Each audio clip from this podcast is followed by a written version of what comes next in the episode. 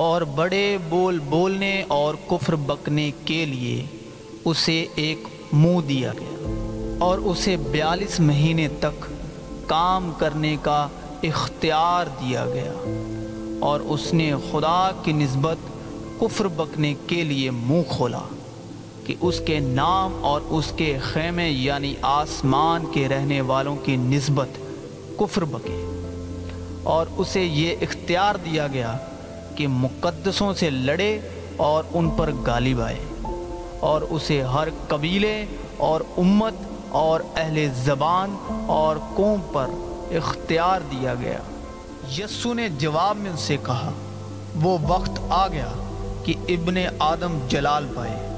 میں تم سے سچ سچ کہتا ہوں کہ جب تک گیہوں کا دانہ زمین میں گر کے مر نہیں جاتا، اکیلا رہتا ہے۔ لیکن جب مر جاتا ہے تو بہت سا پھل لاتا ہے۔ جو اپنی جان کو عزیز رکھتا ہے، وہ اسے کھو دیتا ہے۔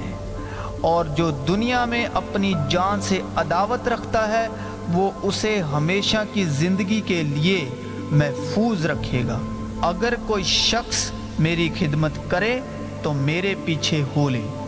اور جہاں میں ہوں، وہاں میرا خادم بھی ہوگا۔ اگر کوئی میری خدمت کرے تو باپ اس کی عزت کرے گا۔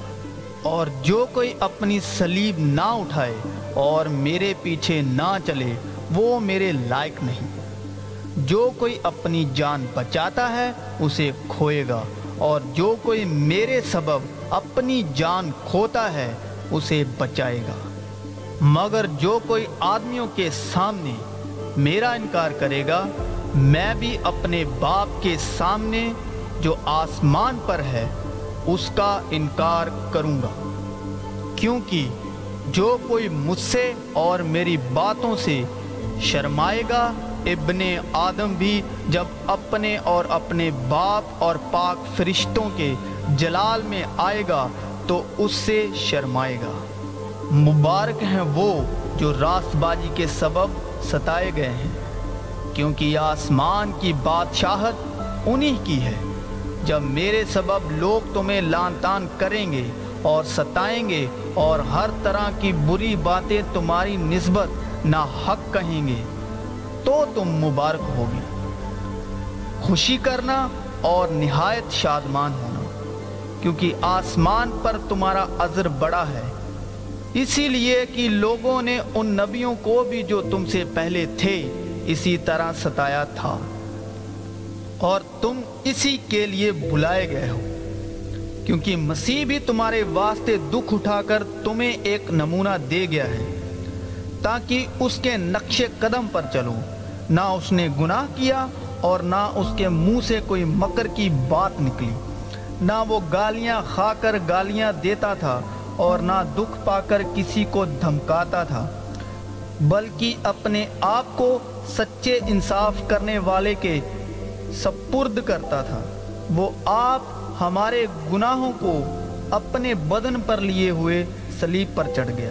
اے میرے بھائیوں جب تم طرح طرح کی آزمائشوں میں پڑو، تو اس کو یہ جان کر کمال خوشی کی بات سمجھنا کہ تمہارے ایمان کی آزمائش صبر پیدا کرتی ہے اور صبر کو اپنا پورا کام کرنے دو۔ تاکہ تم پورے اور کامل ہو جاؤ اور تم میں کسی بات کی کمی نہ رہے۔ مگر آدمیوں سے خبردار رہو، کیونکہ وہ تمہیں عدالتوں کے حوالے کریں گے اور اپنے عبادت خانوں میں تمہارے کوڑے ماریں گے۔ اور تم میرے سبب حاکموں اور بادشاہوں کے سامنے حاضر کیے جاؤ گے، تاکہ ان کے اور غیر قوموں کے لیے گواہی ہو۔ لیکن جب وہ تمہیں پکڑوائیں تو فکر نہ کرنا کہ ہم کس طرح کہیں یا کیا کہیں۔ کیونکہ جو کچھ کہنا ہوگا اسی گھڑی تمہیں بتایا جائے گا۔ کیونکہ بولنے والے تم نہیں، بلکہ تمہارے باپ کی روح ہے جو تم میں بولتی ہے۔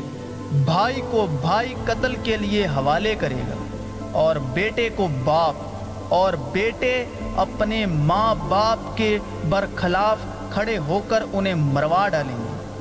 اور میرے نام کے باعث سب لوگ تم سے عداوت کریں گے، مگر جو آخر تک بادشاہت کرے گا، وہ ہی نجات پائے گا۔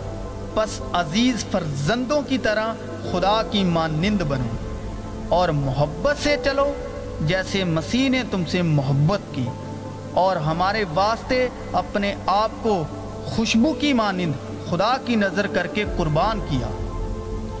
پس اے بھائیو، میں خدا کی رحمتیں یاد دلا کر تم سے التماس کرتا ہوں کہ اپنے بدن ایسی قربانی ہونے کے لیے نظر کرو جو زندہ اور پاک اور خدا کو پسندیدہ ہو۔